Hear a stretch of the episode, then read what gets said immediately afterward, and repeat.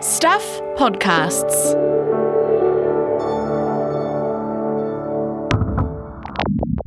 Hey there, just popping in to remind you this podcast contains frank conversations about sex, and in this episode, about toxic and manipulative relationships. If you need help, we will include details of support services in the show notes. Some names have also been changed. This podcast was made with the support of New Zealand On Air.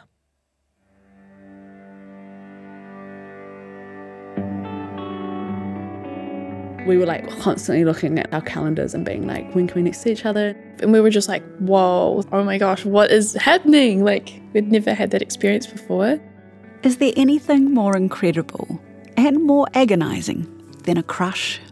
I'm crush central. I see people and I'll fall deeply and madly in love with them. Whoa, this is full on, and I've known you for like four days, and maybe I'm in love with you. What else has the power to instantly turn you into a completely different person? I switched from being this cool, independent person to just thinking I would drop anything. When he made me feel loved, I felt on top of the world. To switch off all your mental faculties, the ones that'd usually say, hang on a minute, maybe we should think about this, and instead just slam the foot on the accelerator you get caught up in this whirlwind of all this excitement and then you don't really notice what's going on.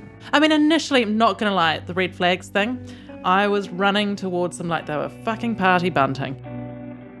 I'm Melody Thomas, and this is the Good Sex Project, a series about good sex, good relationships, and how to find them. In this episode, we're going to launch into that hectic, confusing time when you've just met someone new and you can't stop thinking about them and we're going to learn about some of the things that can go wrong. We'll talk about red flags and toxic behaviours, including some red flags that start out looking and feeling like green flags. We're going to hear from real people who fell into the bad relationship trap, who are sharing their stories with us in the hopes they can help others avoid the same. Let's get started.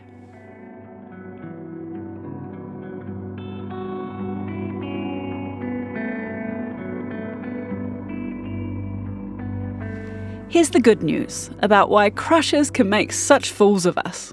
Or maybe it's bad news, I don't know. You tell me. It's your brain's fault. We talk about having chemistry with another person. Well, all that stomach churning and heart fluttering, that's literally what it is. It's your body's biochemistry. Here's how it works the basic ingredients of a crush are dopamine, cortisol, norepinephrine, and serotonin. This is a bit oversimplified, so the biochemists in our audience will have to excuse us, but it'll do for our purposes. Serotonin is a mood stabilizer, and when you've got a crush, it drops, making you a little wobbly. Meanwhile, your cortisol goes up, and cortisol is a stress hormone. This makes your brain dump out dopamine, the pleasure seeking hormone, which produces the highly excitable norepinephrine. So, all the hormones that usually keep you chill and balanced are running low, and the ones that make you anxious and energetic are super high, which makes it very difficult to think clearly. Quiet! Jeez. No wonder love turns us all into such beautiful idiots. We can't even trust our own bodies to make sense of what's going on. And that makes us really vulnerable, especially when we're new to the game. So we met through Tinder, and it was also, I think, the first Tinder date I'd ever been on. This is Harper. She's the one in the last episode who gave a guy a handjob to get him to leave, and she'll be glad to know that in this episode we're going to learn more about her so she won't be known as bad handjob gal for much longer. Harper's in her mid 20s, so she was in high school maybe seven or eight years ago, and like a lot of people, her sexuality education was based on all the things that can go wrong. Learning about STIs, contraception, instilled a lot of fear in me around sex. I was like, after learning about that, I was like, I'm living my life in a bubble. Nobody touch me. When it came to relationships, Harper learned a little bit about unhealthy relationships in school, but it was all pretty obvious stuff. And at home, yeah, my parents split up when I was younger, and I, I don't really feel like I had role models for healthy relationships, much if at all, growing up. So when Harper got to university and started dating for the first time, she was quite unprepared. When I went to uni, I hadn't even made out with someone yet, so it was I wasn't I wasn't rushing. Harper was also dealing with some health issues that made dating and hooking up a bit more difficult. Harper has chronic fatigue syndrome, which is the result of a traumatic brain injury that she got earlier in her life. Chronic fatigue's a severe and debilitating illness. It causes extreme fatigue, which can last months or years. Which I managed with like rests and an early night. And so I think for me, there was a lot of anxiety that I was just to be like too inconvenient for people with my new life schedule. So much of uni life happens at night, and Harper couldn't be part of it. She worried she might never meet somebody. And then she matched with this guy on Tinder. He was like really lovely and seemed really interested in me. Even better, he was chill about the chronic fatigue stuff. And he wasn't from New Zealand. His visa was nearly up, so going out with him didn't need to be a huge commitment. So I think in my head it was like, yeah, let's just spend as much time together as we can. You know, this can be my summer fling um, before he moves back. Scientists call this early part of a relationship infatuation or attraction. If you were to scan a person's brain during this phase, you'd notice increased activity in the ventral tegmental area, the VTA. This is the reward processing and motivation hub of the brain. It fires when you do something like eat a treat or take drugs you're overly fond of. Activation of the VTA releases dopamine, which feels really good and encourages you to seek out the thing that triggered it. And Harper's VTA was firing every time this guy said something like, I'm so glad I met you. And he was like, I just want to see you. Like, even if I can come for an hour, like, I just want to see you. This was early on, like after a few dates. Constantly looking at like our calendars and being like, when can we next see each other? And it made me feel so special. Okay, last bit of nerdy brain science. Pretty much. You know about the prefrontal cortex, right? That's the part of our brain responsible for reasoning, comprehension, and impulse control. It's pretty important. And when some people are newly infatuated, they show decreased functioning in this part of the brain. Have you ever been raving to your friends about someone new and they're like, mm, I don't know about this person? Okay, maybe you're right and they're wrong, but it could also be that your prefrontal cortex is not functioning that well, which is pretty alarming. When it comes to Harper, though, this guy wasn't showing any obvious red flags. Things were moving a bit quick, but isn't that just what happens when you're really into someone? It felt really exciting at first, and it felt really cool. Then this guy's plans changed, and he decided to stay around in Aotearoa for a bit longer. And the relationship just kept going. We first went monogamous and then like boyfriend, girlfriend. And then things started to get, well, here's how she puts it. Just like slowly started getting shittier, I guess.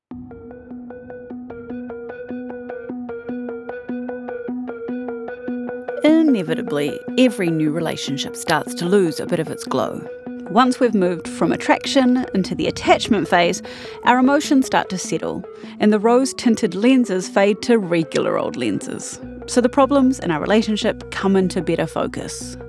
It was like just kind of subtle things that he'd say, and the things that his friends would say as well. His friends were really into the doghouse trope. So I don't know what um, that is. So that's the um Oh, like who's in the dog Yes, yeah. Like sometimes he'd be like to me, like, "Oh, I didn't have anything planned for Valentine's Day," and my friend said that I was going to be in the doghouse, and I was like, "I actually don't care about Valentine's Day," but it made me feel like anything. If I ever raised an issue, it was just going to be dismissed and it'd be like, "Oh, he's in the doghouse. Somebody's in the doghouse." As she says, these things were subtle and they were hard to put a finger on, but there did seem to be a lot of them. Oh, oh my gosh, it's come back to me now. He would reply to like these new friends that he made, um, that were women, he would reply to them on like Snapchat and but like not open my snaps for like two weeks sometimes. but he'd reply to them instantly. It was like he was trying to make her jealous. And then he, he kind of said, Well, we made friends with these girls in town. They invited us to their party next week, and I just have to go. And then he was like, Don't worry, you're prettier, or something. And I was like, Well, I wasn't worried. But when you say that, it makes me anxious. Just a reminder Harper couldn't go out at night, so it was always going to be him going to these parties without her. Every woman I was looking at, I was seeing as competition for his attention. It was horrible. Like, this does not fit with my feminist worldview at all. Occasionally he'd say sorry and made it seem like he was going to do something about it or like not do it again. But nothing ever changed. And somehow every conversation about something that Harper didn't like would end up turning into a conversation where she was the issue. Yes. And and oh, and the gaslighting. It made me feel like something was wrong with me. In case you don't know what gaslighting is, it's a type of manipulation where an abuser attempts to sow self doubt and confusion in their victim's mind by denying the facts, like, that never happened, but as well by invalidating their feelings. The word gaslight actually comes from an old play that got turned into a movie in 1944, where the protagonist's husband slowly manipulates her into going mad. And that's what it can do totally erode someone's confidence in their own account and make them feel like they're losing it or like they overreacted or got things wrong when actually getting upset was completely justified. So if I like raised an issue, it was just like, I don't see why this is a problem. I think you're being too sensitive or too emotional or that's crazy. There's, you know, there was a lot of tropes in there of the overly emotional woman. As well as the smaller things, there were other things that hurt more. I said no to sex once when we were we were having sex. Harper was in pain, so she told him, "Nah, I'm actually not up for penetration tonight." And then he like had a wee sulk, and he was like, "I just need some time, otherwise I'm gonna get angry." And so I just let him, you know, turn his back to me and go on his phone, and try not to cry. Like what I would have wanted was to be comforted and be like, "That's okay. Like I still love you." But when he did that, it made me feel like I wasn't as lovable if I'm not like putting out. And it felt emotionally unsafe.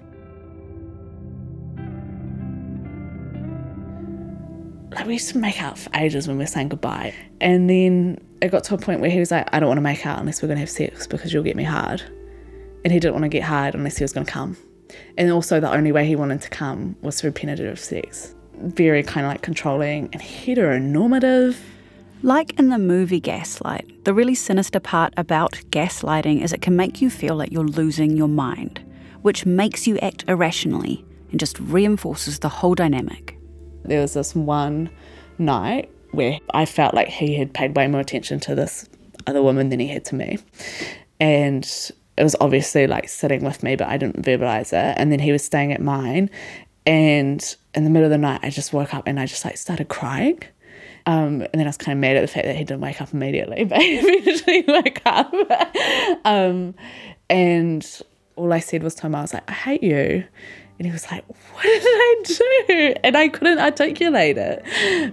And that's what happens when you like you've been gaslit because it's like you suppress all these emotions and then all of a sudden they come out and you're like, I hate you. um, and that's part of why they do it because then they can keep painting you as crazy because you're reacting in these big ways.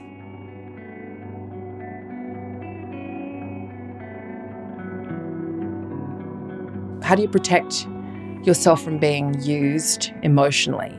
This is Clementine Ford. She's the Australian feminist, author, and podcaster who we've heard from a little bit already. There's a writer called Tracie Morrissey who wrote an article back in like 2008, I think. And this article was titled The Emotional Conquistador is the New Sexual Conquistador. And she made the argument that, you know, prior to the sexual liberation movement and prior to women being able to have sex whenever they wanted, the way to kind of break a woman down was to get her to let you sleep with her but it's no longer a goal to you know to get a woman to sleep with you because women have sexual agency and they have you know they know what sexual pleasure is so the way that it shifted then in terms of like conquering women for men was we need to emotionally conquer them. And we emotionally conquer them by not promising them anything, but by showing them that soft, vulnerable side, letting them in. You know, I just feel like I've never, it's like real, a real soft boy thing. A soft boy is a guy who knows how to come across as a nice guy, but who's actually super toxic. And she described the situation in which she, this person who had never let men soft boy her before, met this guy who just kind of got past the emotional barricade. And she was drawn in and sucked into it and really believed what he was saying. And he was he was kind of like laying it all bare for her emotionally. I've read this article since I spoke with Clem, and what happened to the writer, Tracie Morrissey, sounds really similar to Harper's situation. Within the first week, this guy was telling Tracie he was head over heels and he wanted to just hold her all night rather than sleep with her, that he could see himself falling in love with her. And she bought it. And then the next time he sees her, he's cold and distant, and he spends the night, you know, fobbing her off. And then when he drops her off, he says, you know, I just need some space. I'm not, I think I, ra- I raced too much into this. And she was like, okay. And she gets out of the car. And then he co- comes back to her and he says, I've made a, you know, making a huge mistake. You know, let's try, let's do this. And she's like, okay, because by, she's in the trap. She's in the trap. And so then it turned just quite like hot and cold. We're back with Harper. And when it was hot, you know, when he made me feel loved, I felt on top of the world. And then when it was cold, I felt worthless. And then I was just always chasing that hot. Like, it is so addictive. It's so addictive. I know this feeling, and maybe you do too. When you've spent a week or a month in a loved up cocoon with someone who's telling you everything you've ever wanted to hear, it can really mess you up when they suddenly go off you. Like, what have I done? How can I make it good again? He was definitely doing the love bombing. Love bombing is excessive attention, admiration, and affection, often really early in the game. And it can look and feel exactly like a rom com, like true love stuff, which is what makes it so confusing. But the purpose of all of this affection is to make the person on the receiving end dependent on the abuser. Basically, all this love and attention gives you a dopamine hit that you want to return for over and over. Plus, it makes you feel obligated to the person dishing it out. You know, they've been so nice, they're so into me. I can't say no or ditch them, they'll be hurt. But the love bombing never lasts. Once a person's hooked, things switch. After the break, we head into places on the internet best avoided.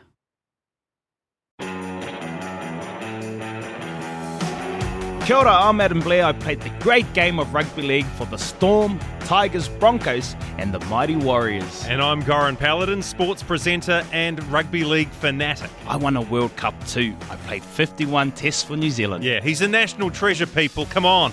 Blairy and I, we're joining forces for a brand new rugby league podcast called League of Our Own. Each week we talk Kiwis across the NRL and, of course, everything was. All the big names, the big stories. And some of my own stories too. Well, if we can make them fit. We'll make time.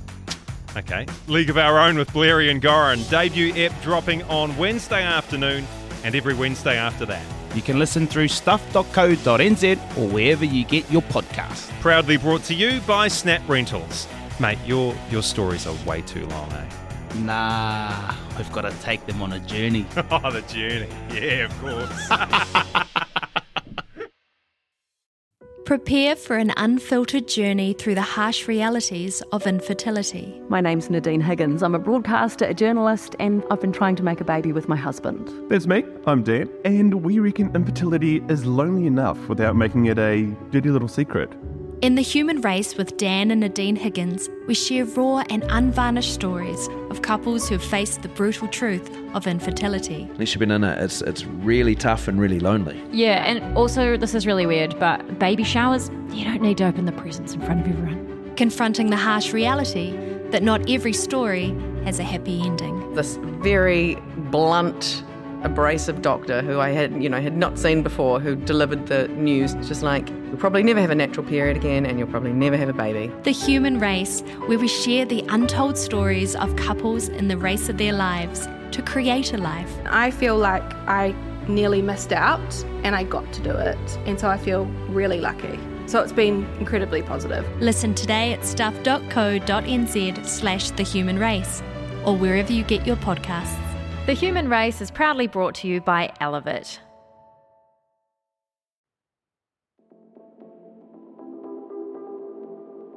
For this episode of the Good Sex Project, I did a bunch of research on gaslighting and love bombing, which took me down some pretty gross rabbit holes. Reading so called pickup artists bragging about the ways that they coax and coerce people into sleeping with them, with a mixture of flattery and psychological manipulation.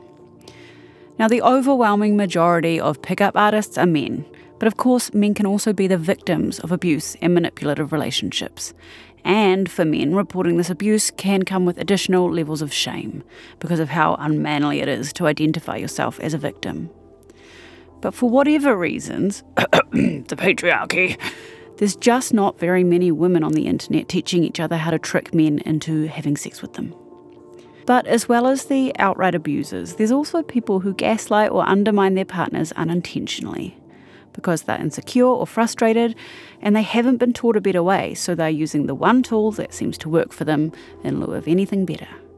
It's not an excuse, it's still abusive. I try to be very careful in relationships, but sometimes you don't realize how bad things are. You can sort of brush it off. This is Sophie. She's 27, bisexual, and lives in Ōtautahi, Christchurch. Sophie says that she grew up witnessing relationships around her that she now understands were abusive. And in her early 20s, she ended up in one herself. But it didn't start out abusive.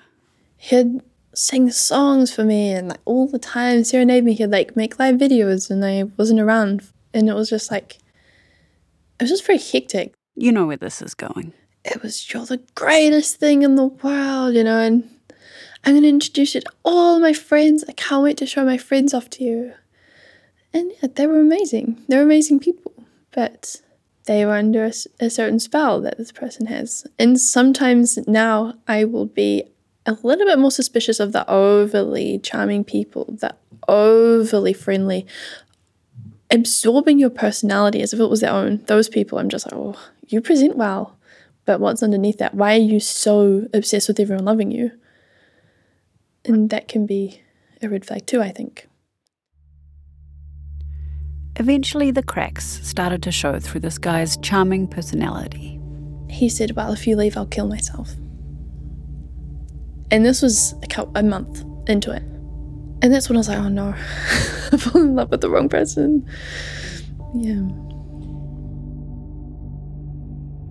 Nobody wants to see the person that they care about struggling. But telling someone that if they leave you, you'll kill yourself is manipulation and control.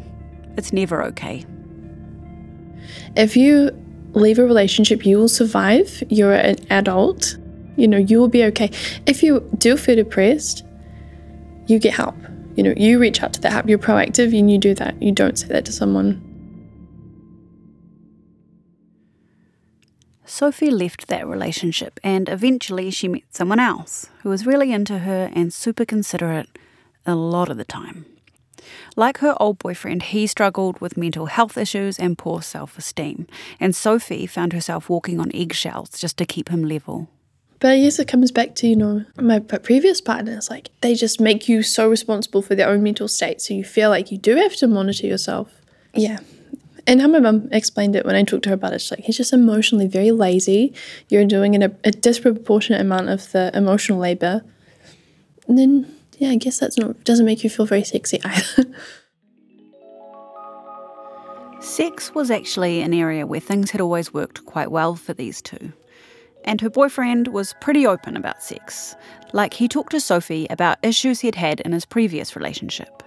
Yeah, so He'd kind of spoken to me about it loosely about how in his past relationship he would prefer, I guess, watching pornography to actually being intimate with his own girlfriend, and then it would just create this vicious cycle where she'd get angry, and then he'd be like, "Well, I do, obviously don't want to have sex with you now."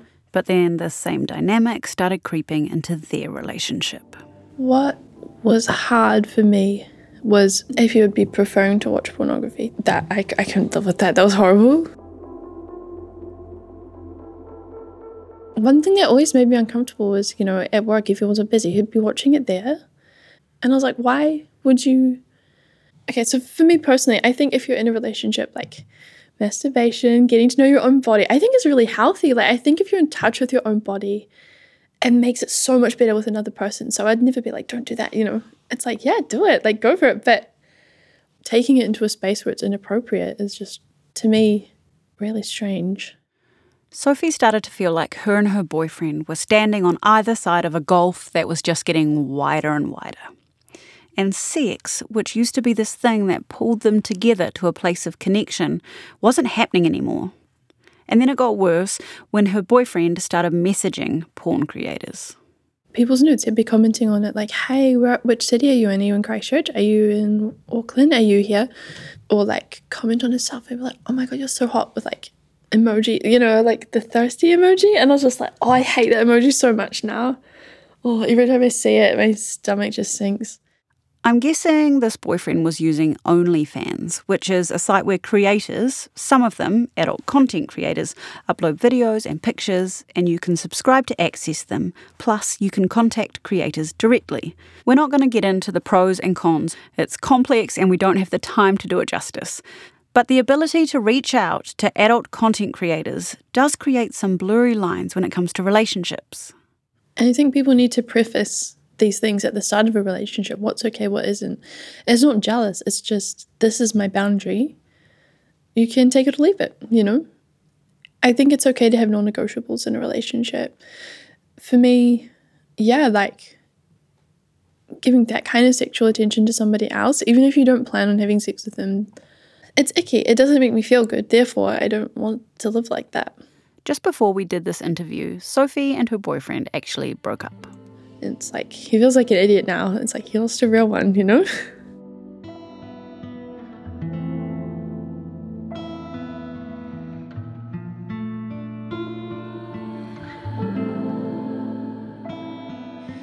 I think when you hear this story, it can seem obvious that this relationship wasn't going that great. There's probably exceptions, but generally, unless your partner's fully on board with the idea, don't message adult content creators about their nudes when you're in a relationship with someone else. But we've all been inside a situation that was really confusing, and then you look back and go, shit. Hindsight is 2020, all that stuff. It is hard, like when you love somebody, when they are in the midst of their own trauma as well. You make excuses.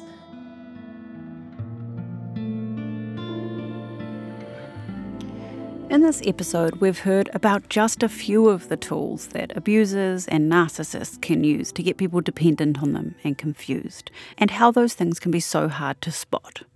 So, what's the takeaway? Are we just supposed to never trust anyone ever again? What are the flags? What are all the flags? what are the fucking flags? This is the Melbourne based psychosexologist Chantelle Otten, who we last heard from in episode 4 because it's very easy to fall into a situation, yeah, where you're with a very smart person who says all the right things and then gets you into a kind of locked in space and goes, ha, like, sorry, I'm not that great. You have to do, you know, all of these things for me. I think that it's very important for people to understand their. Um, have you heard of schema therapy? I hadn't, but schema therapy combines elements of a whole lot of different therapies into this integrative approach that helps people figure out any unhelpful coping methods and patterns that they might have picked up in childhood in order to change them. Every problem we have is because of our parents, right?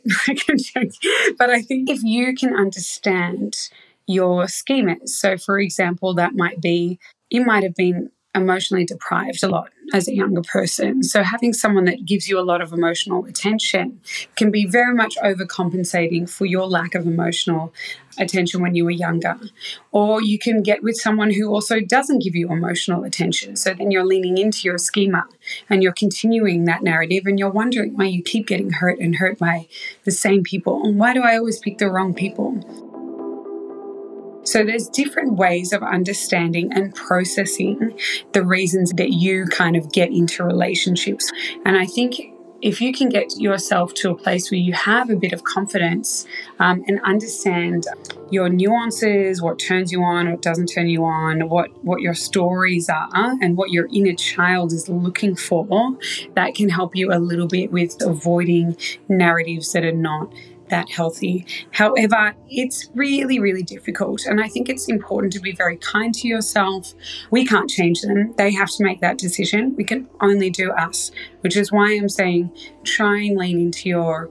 Um, I guess your own background and understanding yourself as best possible so that you can know that you've done your best. When we last left Harper, she was breaking down in the middle of the night with no words to explain how she was feeling except, I hate you. After that, they did make up. And then he said, I promise I will never break up with you. And I was like, don't promise that. Why would you promise that? Like, that's so silly. But he insisted on promising, and he does not make promises lightly. And then he broke up with me, and I was pissed. I was like, I thought the ball was in my court. um, but yeah, I am looking back glad that he did. Um, but he broke up with me because um, he felt like he was going to cheat on me. So valiant. no. And he knew that I would never forgive him if he did. It ended in a not very nice night where I was yelling at him a lot. um, and at the time, I hated myself so much for that. I didn't like eat properly for a month. But now I'm like, you know, it wasn't graceful or anything wasn't respectful, but I protected myself better that night than I ever have in that, you know, relationship with him.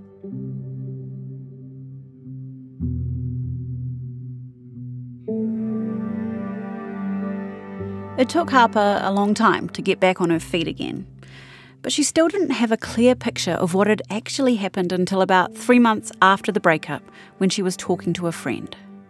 And she was like, Oh, I'm glad you're out of that manipulative relationship. And that was when I first was like, oh, I guess it was manipulative. And it was a few months after that where I understood that it was abusive. We know that relationships are difficult. If they weren't, people wouldn't split up and cheat and fight. But sometimes I worry that the way we frame relationships as inevitably difficult and sometimes hurtful sets people up to expect and tolerate those things more than they should. Because there's a difference between facing down relationship issues alongside a willing partner and feeling like every issue within your relationship is your fault. Or like you're never seen or listened to, like you're losing your sense of yourself or losing your mind. And so I started going to counselling because I thought something was wrong with me. And I'm so glad that I ended up in counselling because when we did break up, I had that counsellor and I thought he was going to be my life fever and we were going to be friends. And she was like, if you want to be friends with someone after a breakup, I always recommend you need at least eight to 10 weeks of like no contact. That space definitely helped me understand that that relationship was not healthy. Yeah. And like two weeks after, I was like, I don't feel crazy anymore.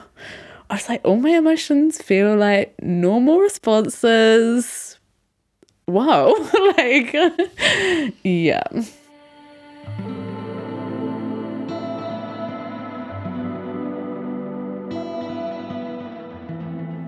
Harper definitely felt more steady once she was out of that relationship, but it took her ages to learn to trust another person romantically.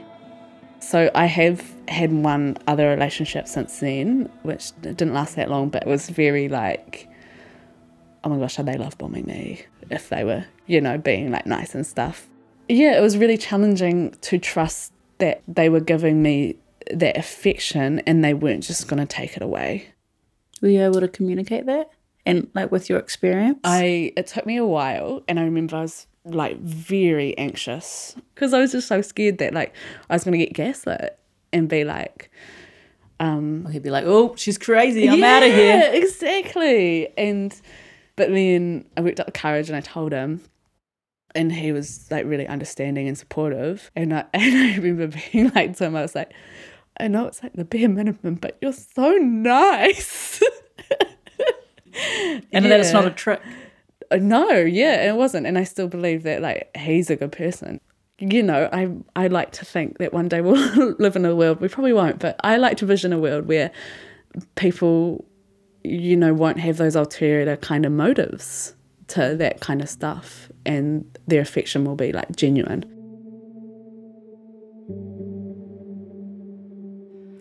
Eventually, Harper and the second boyfriend broke up, but don't worry, it's all good. It was an amicable split.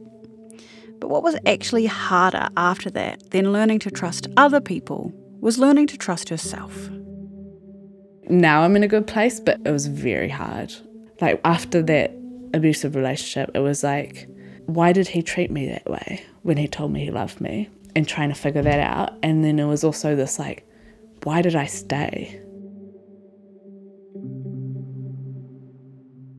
That's, I think, where you lose the trust in yourself.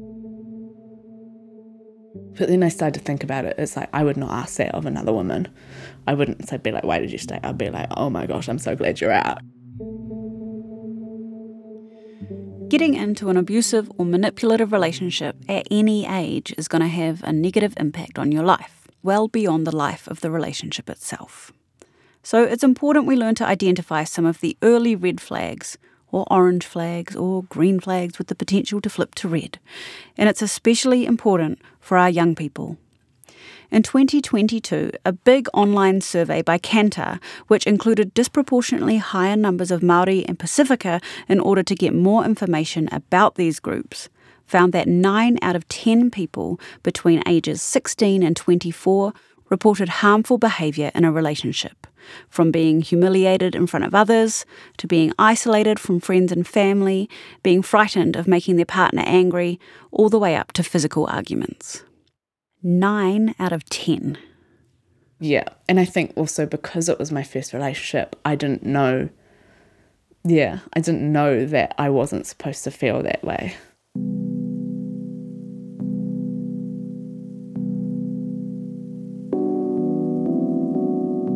Relationships can be hard. That is true. But there are some things you should never feel, no matter who you are, who your partner is, or how long you've been together. You shouldn't ever feel scared of the other person. You shouldn't feel like you have to constantly walk on eggshells to keep them happy. Their happiness is their responsibility. It's normal to feel jealous sometimes, but jealousy should not be weaponized as a form of control. No one gets to decide who you talk to, where you go, or what you wear.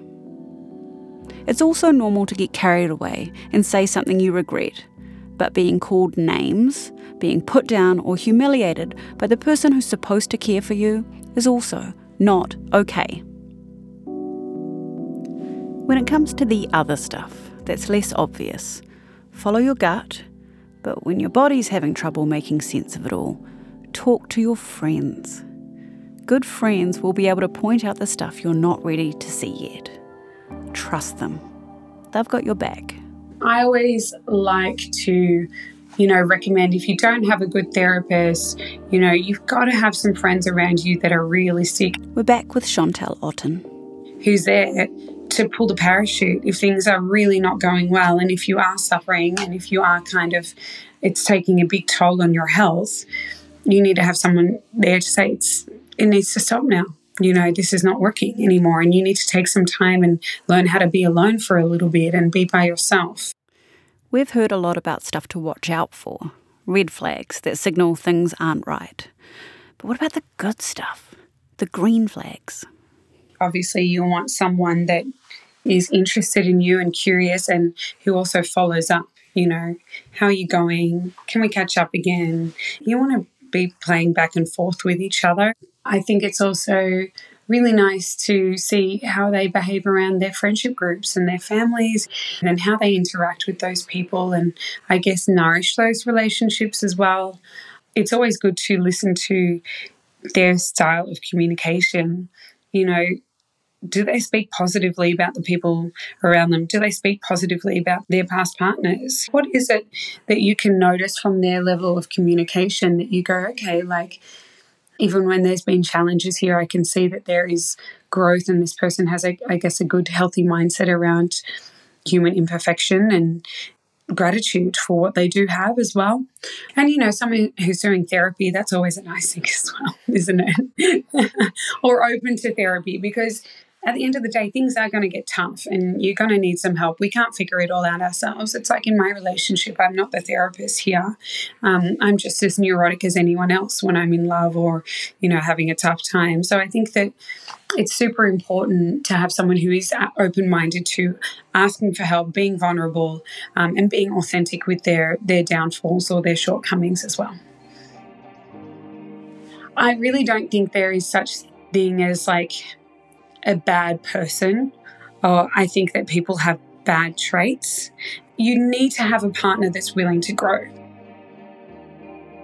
It's time to finish up this episode, which I know will have been quite intense for a lot of people. The next one is going to be a bit easier. But Harper had one last thing she wanted to share before we left. I maybe just want to note that when you're like disabled, and I can only speak to my experience, but I felt like nobody was going to like me because I was just inconvenient. But it's turned out that like it's for the most part been fine. Sometimes it's a bit challenging to like schedule things and actually find times where we're both free. Nobody I've ever dated has seen it as a problem, like I was worried that they might.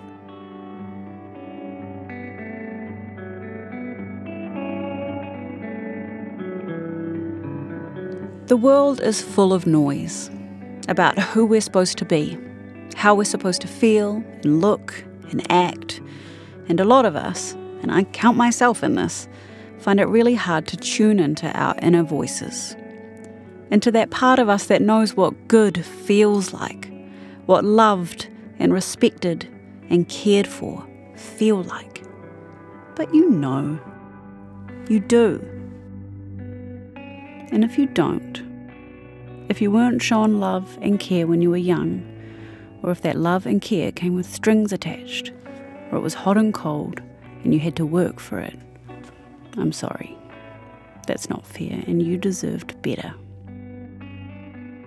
If you can, get some help to untangle it all, to get to a place of real self love and self worth, where the bar for how you expect to be treated is naturally high because you set it there with how you treat yourself.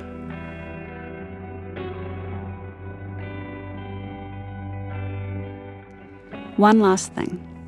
If listening to this episode has made you realize that you're the one gaslighting, undermining, or abusing your partner, get help now. There are other ways to operate. You can learn new tools. I know it's scary to let go of the stuff that keeps someone with you out of fear or obligation, because then the only thing keeping them there is you. And maybe in your life, somebody led you to believe that you weren't enough either. But you were enough then, and you can be again. Do the work, get some help. Your partner deserves better than a relationship based on fear. And so do you.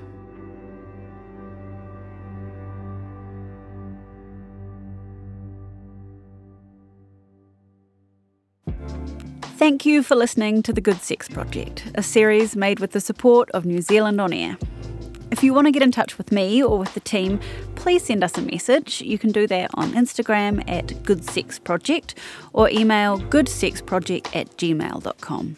We love to hear from you, and we are preparing for a second season. So get in touch if you have something you really want to hear about or if you have a story of your own to share.